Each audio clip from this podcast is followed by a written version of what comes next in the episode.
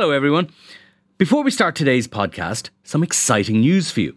You can experience the Inside Politics podcast live in Dublin on May 16th when Hugh Linehan, Jennifer Bray, and I will be joined by Cliff Young of Ipsos, one of America's top pollsters, to talk about the US election, our own local and European elections, and much more. It's a breakfast event kicking off at 8 a.m. in Trinity College. If you'd like to attend, you can get tickets at irishtimes.com forward slash events. That's irishtimes.com forward slash events. I hope we see lots of you there. It's Wednesday, December the 15th, and you're very welcome to the Inside Politics podcast from the Irish Times. I'm Hugh Linehan. In a moment, I'll be joined by our London correspondent, Denis Staunton, and later on in the podcast, I'll be talking to Irish Times columnist Newton Emerson. But first, Christmas is coming, and that means that we're going to be recording one of our Ask Me Anything shows for next week with the Irish Times political staff. And if you have any questions for the team, please do send them in to us by this Saturday, December the 18th. All the questions will be considered for broadcast, subject to the usual rules of taste and decency, of course. And you can mail your questions to politicspodcast at irishtimes.com. That's politicspodcast at irishtimes.com by Saturday the 18th. We are especially receptive to questions submitted as a sound file uh, so that we can add your own dulcet tones to the squawking, honking, and whinnying that you usually get here every week. Although that is obviously not the case when the always mellifluous Denis Staunton is on the line from London. Hello, Denis. Hi, Hugh. Um, you are preparing to go in and observe the goings on in the House of Commons. Plenty of goings on there at the moment. A really embarrassing uh, rebellion from Tory backbench MPs last night. Yeah, it was a big uh, defeat for Boris Johnson in terms of his internal party uh, numbers, but obviously the uh, because Labour supported these measures, it was about new measures to combat uh, coronavirus, and they're pretty mild by Irish standards, but nonetheless they were all too much for uh, about 100 Conservative MPs, and particularly this idea that you would bring in some kind of COVID certification to get into a nightclub or a venue with more than four, 500 people if you can move around in it, or for very big venues. And uh, so uh, around about 100 Conservative MPs voted against the government on this. And it was particularly embarrassing because just uh, less than an hour before they voted, Boris Johnson had been talking to them in the 1922 committee, which is the backbenchers group, and pleading with them to support the government, saying this was the responsible thing to do, that he was doing this so that he wouldn't have to bring in tougher restrictions afterwards. And effectively what they said to him was, we don't trust you. And uh, so they went and they voted for this. And, and it puts him in a very difficult position because uh, these measures are pretty mild.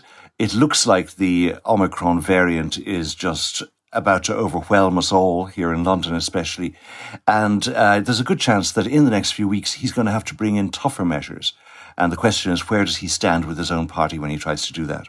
And as you say, they are by Irish standards quite mild. Why the very, very strong resistance to, to these in the UK? It seems to be a very different mindset there.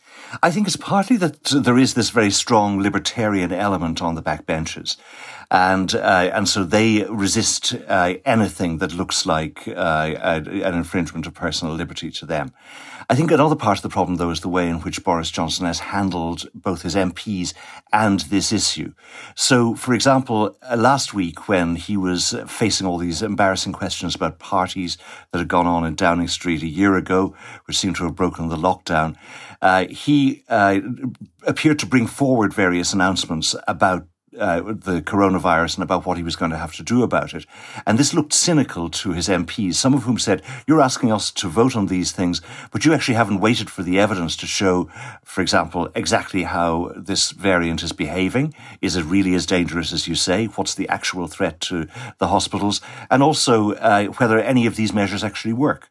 You know, you've had vaccine passports in Scotland for a while and still there having the same kind of level of infections as we are everywhere else. And so part of it is really to do with the measures and this kind of libertarian streak.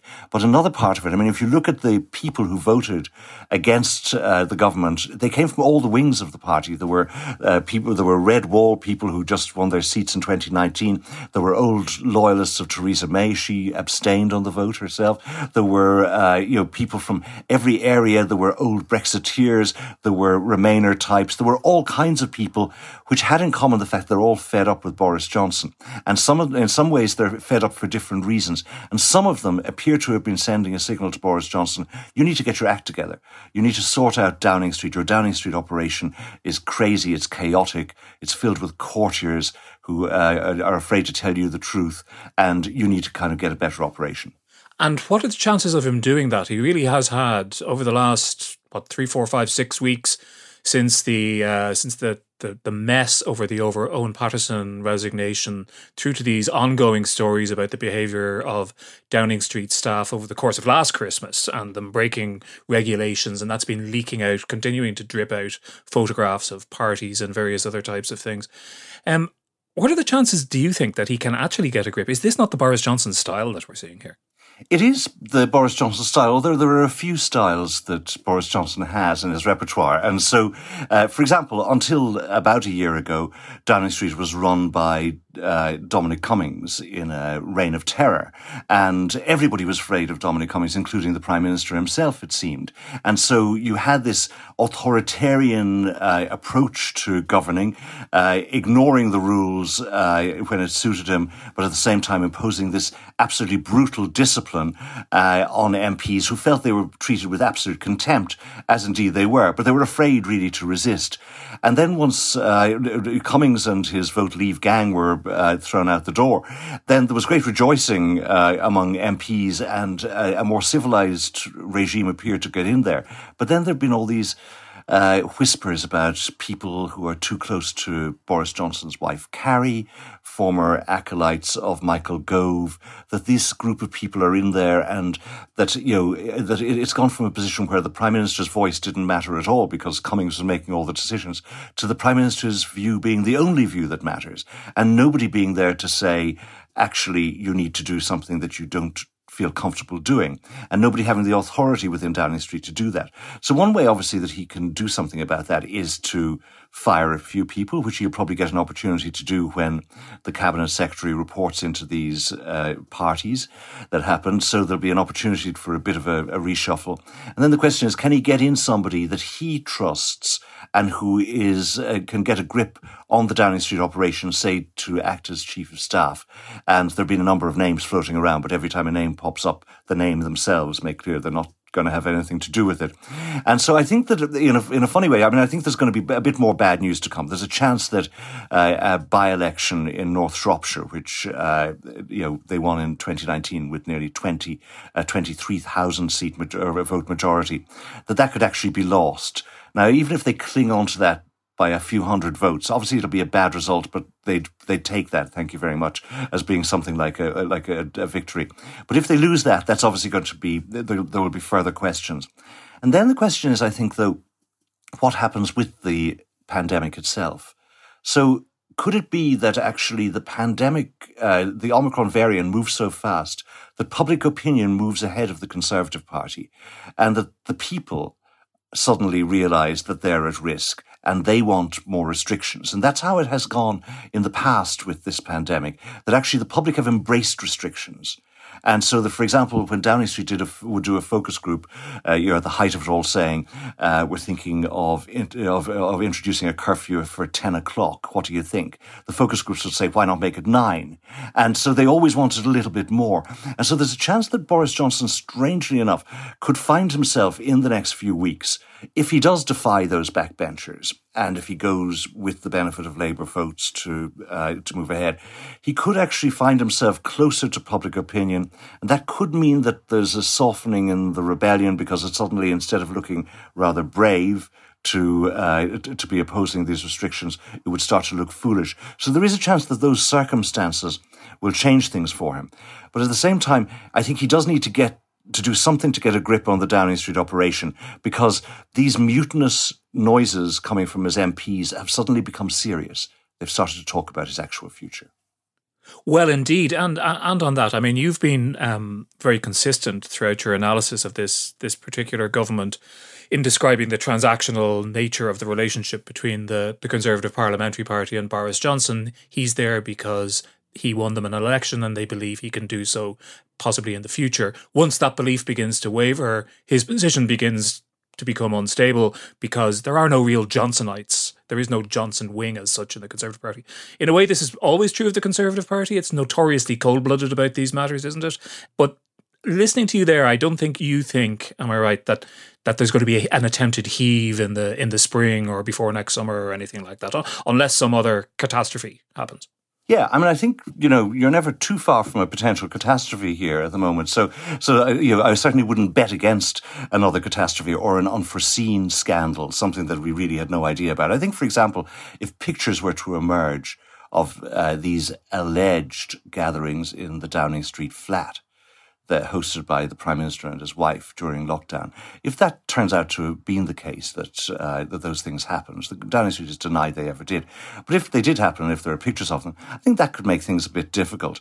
And I think it's all to do with the question of the Conservative Party's nerves, and the nerves are very uh, fragile at the moment.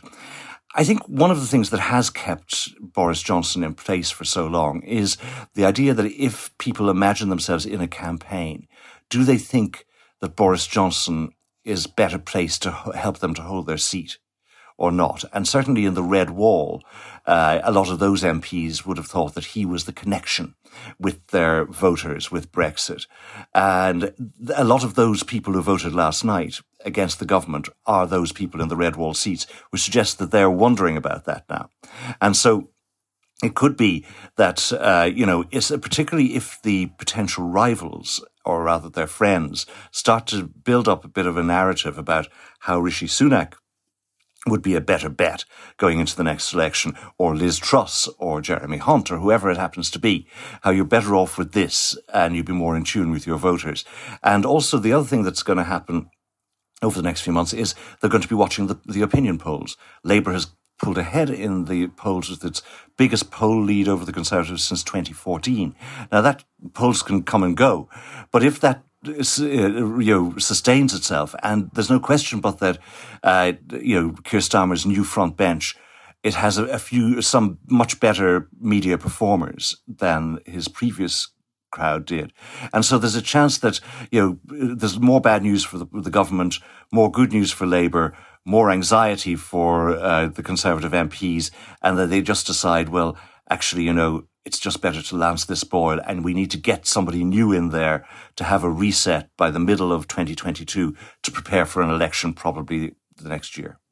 From an Irish perspective, I'm sure lots of people might wonder how, if at all, any of this fits in with the current UK government's position on the ongoing negotiations on the Northern Ireland Protocol with the European Union the heat seems to have gone out of that particular uh, process a little bit over the last few weeks. And indeed, there was another, I'm not sure if you describe it as a concession or a strategic withdrawal last week by the British government on the issue of the role of the European Court of Justice. Has the heat gone out of it and might it ratchet up again perhaps after Christmas? I think, yeah, a lot of the heat has uh, been deliberately withdrawn from it by both the British and the European side. And so you hear, uh, you know, although there are these ritual, uh, uh you know, re- repetitions by the, on the British side that uh, Article 16 remains an option if the talks don't succeed. The fact is that, you know, uh, until a few weeks ago, they were always on the point of triggering Article 16. There's no mention of that anymore. There used to be a deadline of three weeks for the end of the talks, and that's you know a couple of months ago. And so what's happening now is that Boris Johnson, or, or uh, rather David Frost and Maros Sefcovic, will talk twice between now and Christmas. So uh, it looks like there's a, a, kind of a chance that we might get a deal on access to medicines uh, for people in Northern Ireland. That's a particularly difficult and sensitive issue. And it involves a big concession on the European side in a way because they have to actually change their own rules. And so it looks like we might get that by Christmas. And then afterwards, uh, they'll go back in and try to get a deal on uh, the other practical issues like checks on goods and on animals and animal products going into Northern Ireland from Great Britain. What happened last week was that uh, some uh, European journalists based in London, including myself, we got a briefing from a senior uh, UK official who said that uh, they uh, that uh, Britain's demand that the European Court of Justice should be taken out of the protocol, that that should no longer have a role in in, in adjudicating the compliance with the protocol's rules, that that should be gone, that that demand was not going to derail the talks. So, in other words, uh, this person was saying if these talks fail, it's not going to be because of that. We've agreed, and it's an, an important shift uh, in our position. This person said uh, that uh, you know we are going to just talk about the things that we both agree are necessary. We understand that the European Commission doesn't have a mandate to negotiate about, about the European Court of Justice.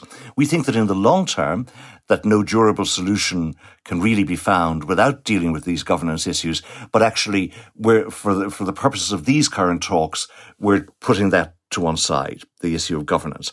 Now, Downing Street then immediately after that came down heavy and said this was a, you know, this was this mischaracterized their position, as they put it.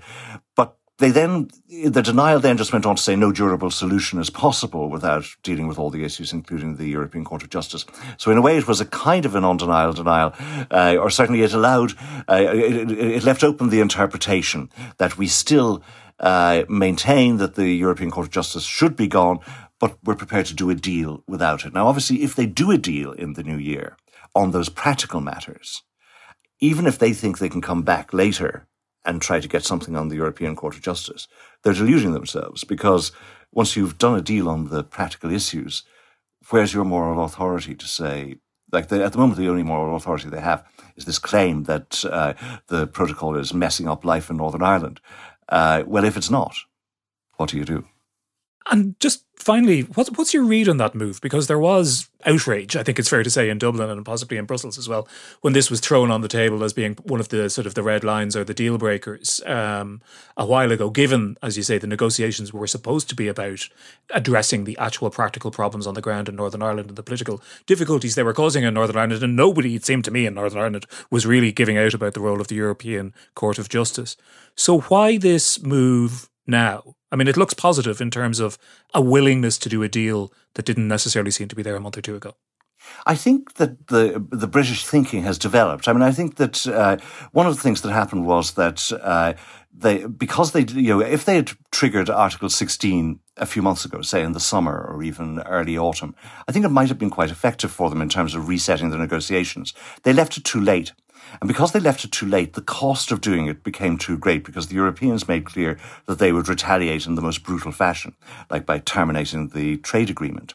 And so suddenly the cost of it became too much. And that meant that it couldn't perform its function within the negotiations to just kind of twist the, uh, you know, the, the, the lever so that the temperature would go a little bit higher in the negotiations to Britain's advantage. So Article 16 no longer was serving its purpose. And then there was the question of what do you do? Do you, uh, you know, uh, keep the negotiations going forever and leave this as a kind of a frozen conflict? Or do you actually blow them up with uh, Article 16? Or do you actually try to do a deal? And so it looks like uh, from what we heard last week, at least from the senior official, that at least part of the government thinks it's time to start doing a deal. Now, I know that within the cabinet there is some disagreement on this. Nobody quite knows Boris Johnson's mind, but certainly where David Frost would be something of a hardliner. There are others, for example, the Chancellor of the Exchequer, Rishi Sunak, uh, who would be, uh, and indeed Michael Gove, who used to be involved in the negotiations, who would actually say, look, let's sort this out. This is, you know, uh, we have such bigger things to deal with uh, in terms of our relationship with Europe, and also more trouble coming down the track economically, potentially over the next year. That we don't need this extra potential problem with the threat that it, uh, you know, it entails to our economic future. So I think that, uh, you know, so I think the mood in government has shifted over the last while, and I think we may be seeing, uh, a, you know, a mood towards trying to get this resolved early in the new year which doesn't mean that they will, because in all these negotiations, things can go wrong very quickly. Denis, thanks very much indeed for joining us. Stick with us. Newton Emerson is going to be giving us the view from the ground in Northern Ireland after this break. Newton, you're very welcome to the podcast. Thank you. Just before the break, there, Denis Staunton was telling us about that slight change of position, maybe not so slight, really, by the British government over the the importance or lack of or relevance of the European Court of Justice to the current negotiations over the Northern Ireland Protocol. You've been writing at some length in recent weeks about the positioning or manoeuvring by the DUP in particular in relation to where it stands and under the Donaldson leadership. Jeffrey Donaldson came out again this week and said that the the idea of the DUP withdrawing from the institutions in Northern Ireland wasn't out of the question. What do you make of that happening and it happening this week? Well, the fundamental thing you've got to realize about Jeffrey Donaldson's positioning is he's a mouse dodging under the feet of two elephants. Really, he just has to take whatever the UK and EU decide. And so his positioning is to try and spin that with the various factions inside his party and the unionist electorate. Uh, and the fact that he's still repeating this threat to bring down Stormont, which nobody now believes, indicates that he's in a pretty desperate position. Not only does nobody believe he'd bring down Stormont, but he's out of time for it even to be plausible. There's a scheduled election uh, at the beginning of May. Uh, so if uh, you know if you brought down the assembly now, that would only be about three months before it's due to rise anyway for the uh, for the election campaign. So so so what? Uh, and also, of course, we've legislation in force now, which means that the Secretary of State can can break can maintain the the uh, the, uh, the, the institutions until the scheduled election. That's legislation that the DUP sought during the last collapse, which Sinn Féin caused. So he just looked ridiculous at about three different levels if he did it. Nobody's taking it seriously. Uh, it, it's a farce. He's completely out of ammunition. So the DUP is done on this. They're just a passenger, a spectator, and that's the only way to look at what they're doing. If though the talks were to go, uh, maybe go well is maybe pushing it, but maybe you know to be productive and some of the you know the, the, real issues that, that you know that arise at the moment in terms of in terms of the movement of goods between um, Northern Ireland and Britain, is there a possible win there at all for the DUP uh, in advance of those elections in May? Uh, he has to. The DUP has to sell whatever happens as a win. it, it has no option. Uh, and so uh, it it will just it will just take what the UK gets and rose it and glitter. That basically will be what it what it will have to do. And of course, there are wins here. We're going to end up with a better protocol, uh, that is a more mitigated protocol than the one the DUP was saying was a gateway to opportunity just 12 months ago, less than 12 months ago. So uh, there, there will be there will be enough there, I think, for Donaldson to, to have a go at, at, at selling this. But again, everybody now in unionism and loyalism is wise to what he's up to. It's just going to be he's just going to be laughed at. I think that that his real salvation comes from the fact that the majority of the unionist community is reluctantly, grudgingly accepting of what's happening. Uh, uh, and so they will, I think, go along with it. But but that, of course, doesn't include a huge chunk of the DUP's vote. They'll be furious. And so, therefore, there's still a threat from the right, from the traditional unionist voice and Jim Allister at these elections. I think that's vastly overstated, especially by polls. The TUV is a one man protest party. It, it's going to struggle to get a second assembly member, let alone the five to 10 its polling results predicted. And everyone knows that. And I think that in the in, in the ballot box or in the in the polling booth, voters will will recognize that, or their votes will transfer in effect anyway. So uh, I, I, think that that's largely overstated. It's a bit of a protest vote, a protest even answer to pollsters. I think at the minute, but uh, what what will really what will really damage the DUP is simply people staying at home, not voting for it. That's that's where parties are damaged, not really by voters moving, but by voters just giving up on them. And of course, nobody sits at home like a, like, like a fed up unionist. is one way to get those fed up unionists out is to dangle the prospect. In fact, it's more of a prospect. It's the, uh, the it's the extreme probability uh, of a Sinn Féin first minister, which, as we know, is is purely, you know, it's it's it's not ceremonial, but it's it's symbolic if it's anything at all. It's not even particularly symbolic if for anybody who actually knows the, the rules of the game, the uh, of the of the Belfast Agreement. But is that a way of scaring the voters out of their comfort and out of the polling booths? It is, and, and it has been uh, in the past. However, it it doesn't seem to have the traction it used to. The the fact that uh, several polls in series showed the unionist vote splitting three ways indicated that scare didn't initially work. If unionist voters were motivated to have the largest party, why would they be heading off in three or indeed four different directions if you count alliance and consistently doing that? So it, it's it's it's a it's a scare tactic that's lost its grip. It will still, I think, come back into play. And if the DUP can manage to poll quite close to Sinn Féin, if it's uh, if, if, its numbers get get back within a realistic range of beating Sinn Féin, then I think you might see uh, more voters thinking, "Oh, well, sure, we might as well give them a, a vote and get the first minister's post." Uh, ironically or, or, or, perversely, when the DUP was ten points behind Sinn Féin, uh, it was less likely to pick up, I think, on that that solidarity vote because most unionists would have thought, "Well, what's the point? They're not going to beat Sinn Féin anyway." And so it has this very difficult position, it seems to me, that it's, you know, it, there is competition on the right to some extent from, from the TUV. There's competition on the more moderate unionist liberal side um, from a, a, somewhat renewed Ulster Unionist Party and plus an alliance party as well, which appeals to, to some Unionist voters. So it's got to look about three or four ways in the three or four directions at the same time. And then you add to that this perhaps loss of prestige or respect which you describe in terms of the the Donaldson leadership and indeed all the shenanigans that went on around leadership for the last year or so. Um, it, are you saying really it's only it's only saving grace is going to be it'll remain the the largest unionist party and those the people will gravitate back towards it in the weeks before the election. Is that it basically? Yes, I think that the UUP's recovery, I think, is probably a little bit overstated. Uh, it's um, hmm, it's it, it's very largely uh, uh, an insider phenomenon. I think uh, Doug Beattie spends far too much time online, in my opinion. I, I know that's the thing to do, and certainly you can uh, extend that criticism to Naomi Long as well. It seems to work for her, though.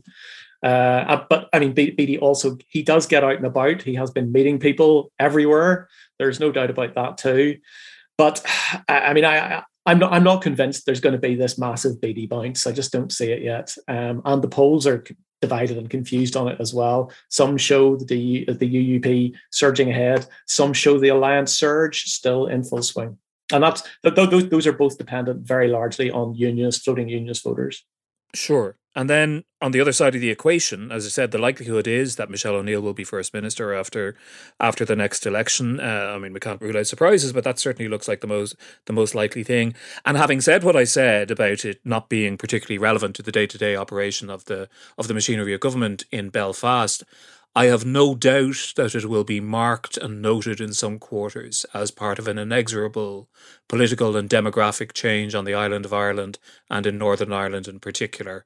And if, as seems very, uh, very likely, Sinn Féin enter government in uh, in the Republic at some point in the next three, three and a half years, or whenever the next general election falls, that will further be seen as part of the same incremental change. As you probably know, we ran a poll in the Irish Times at the weekend about um, views in the Republic towards unity. There some quite interesting, uh, some quite interesting numbers in the, in that. I thought um, I was looking at a poll which was just published by the uh, the Tory peer Lord Ashcroft, who's in the habit of commissioning polls on views in Northern Ireland on Irish unity. What did you make of those numbers?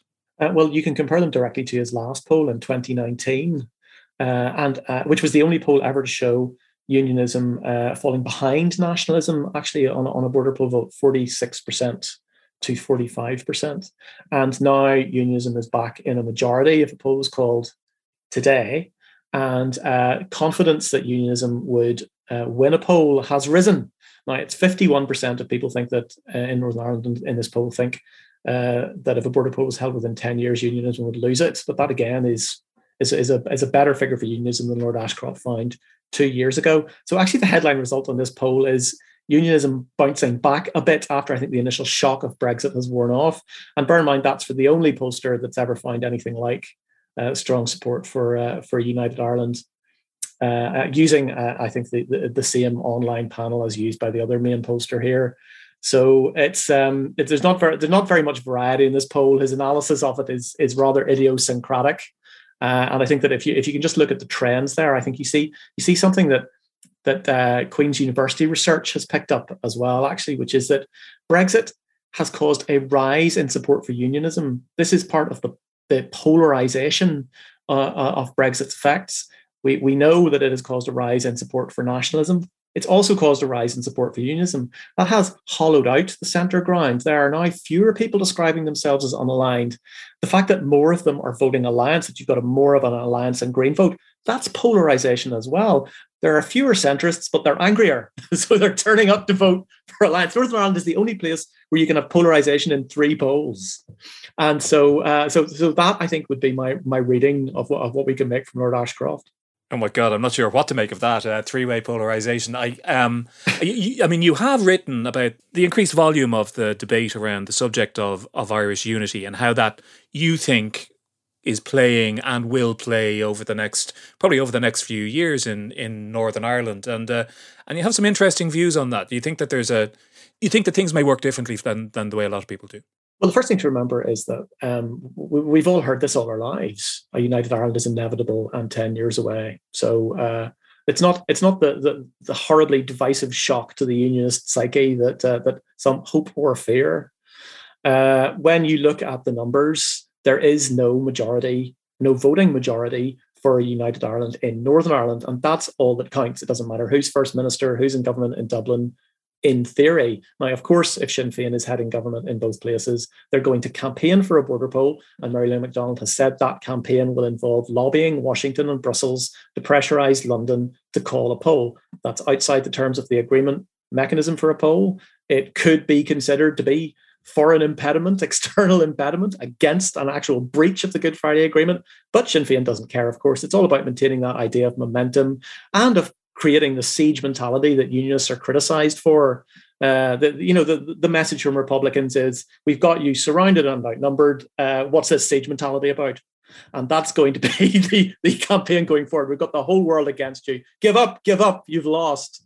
And, uh, you know, that doesn't really work. I mean, it's the background noise of unionist life.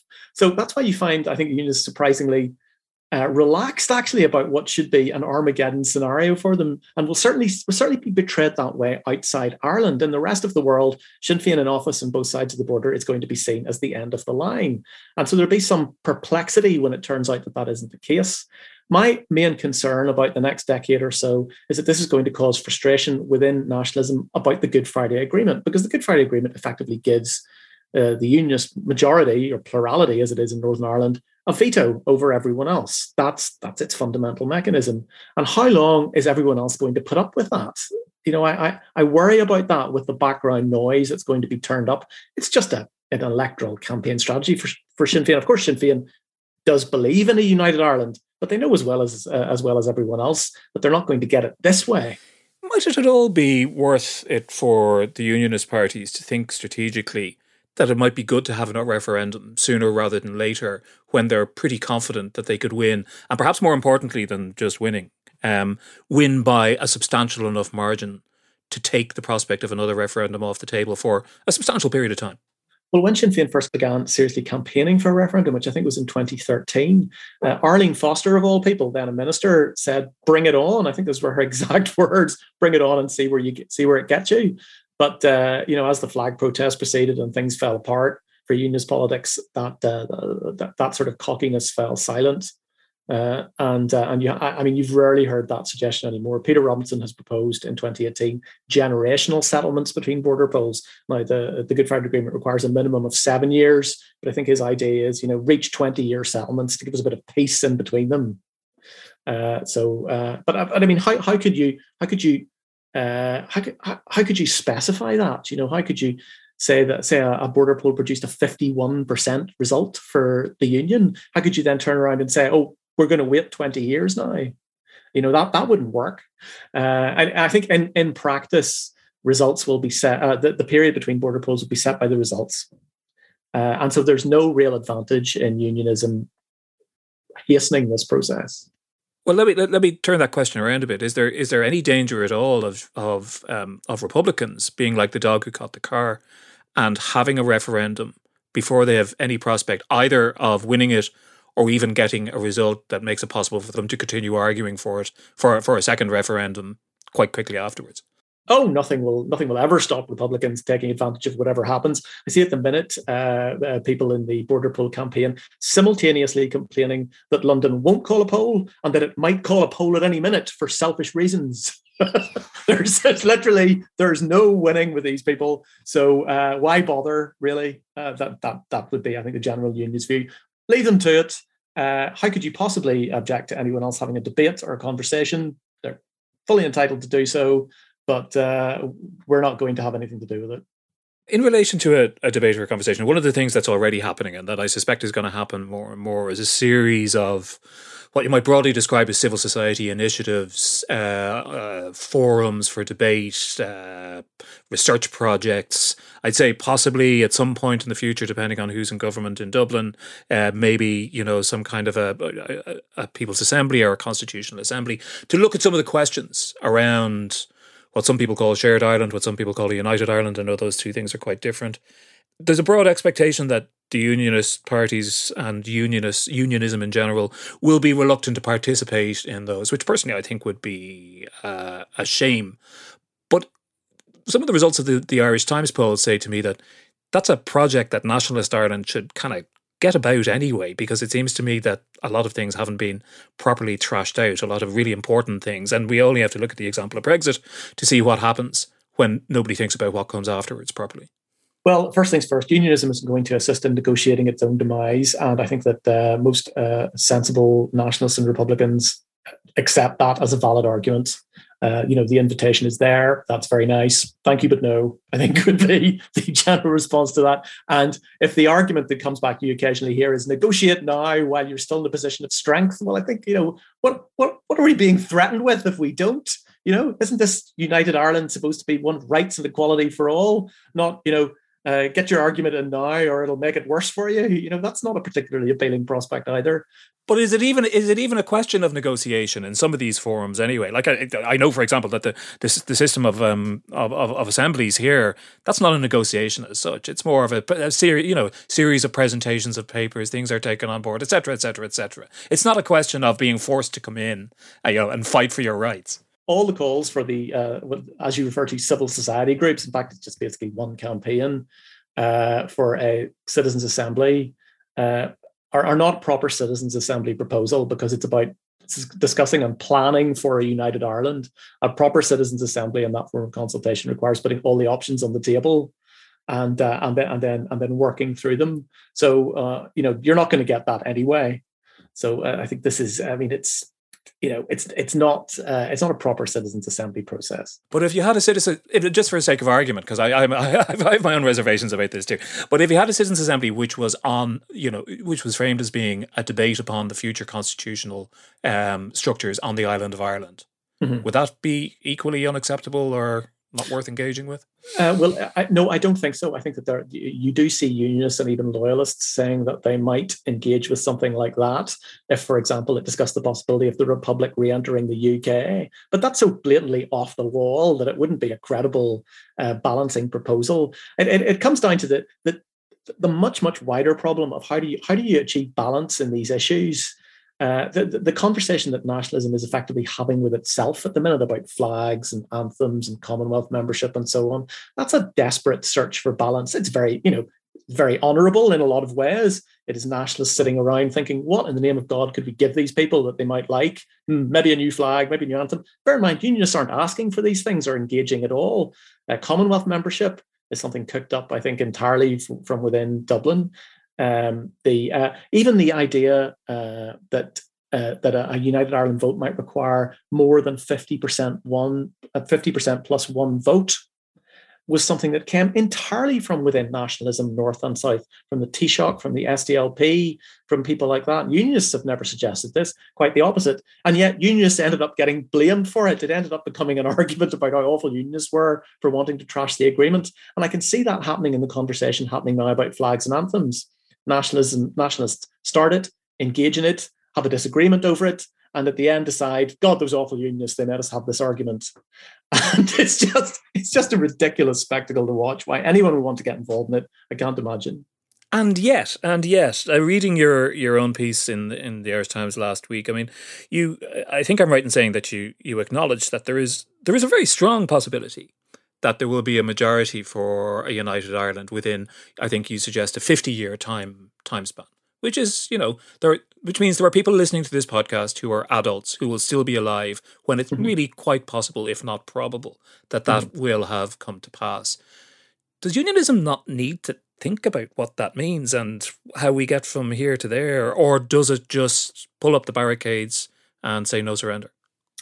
Well, I mean, I think that that second option is perfectly valid. I, I had one uh, one reader uh, contacted me online to say, well, um, if there's going to be United Ireland in 50 years, why not move to it now? And I thought, well, I'll be dead in 50 years. You know, I'm not going. I'm not going to kill myself now. You know, you don't. I don't think. I don't think people quite grasp the mentality of uh, of where unionism is on this.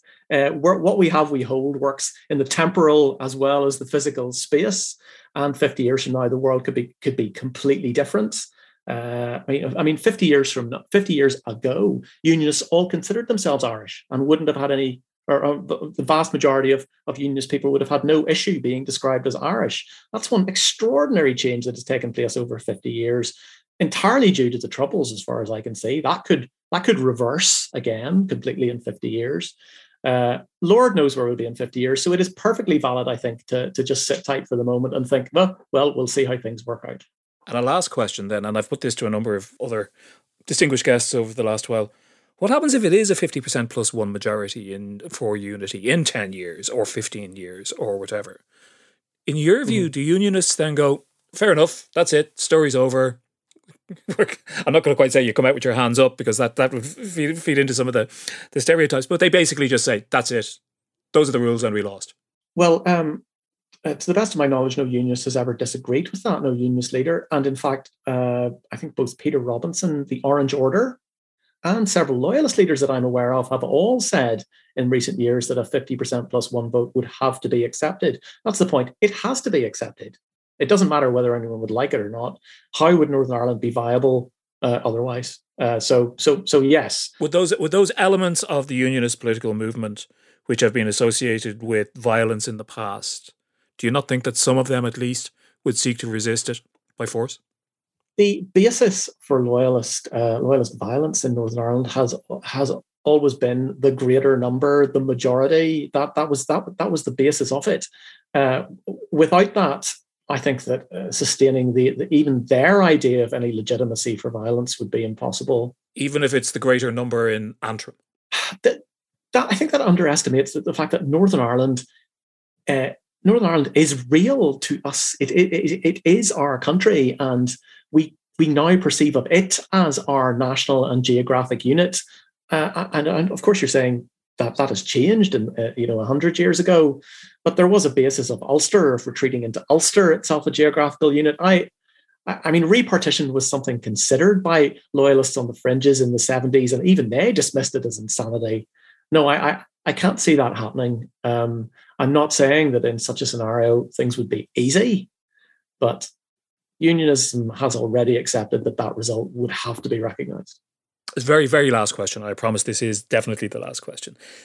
With all those things going on, and they are undoubtedly going to continue to go on on the nationalist side, those sort of debates, uh, and that heightening, I suppose, of debate, which you've described, how stand the rather rickety Good Friday Agreement institutions, do you think, in the medium term, like beyond the, that May election for the following term, and indeed over the let's say over the next ten years, uh, given their fairly you know unimpressive performance over the last ten?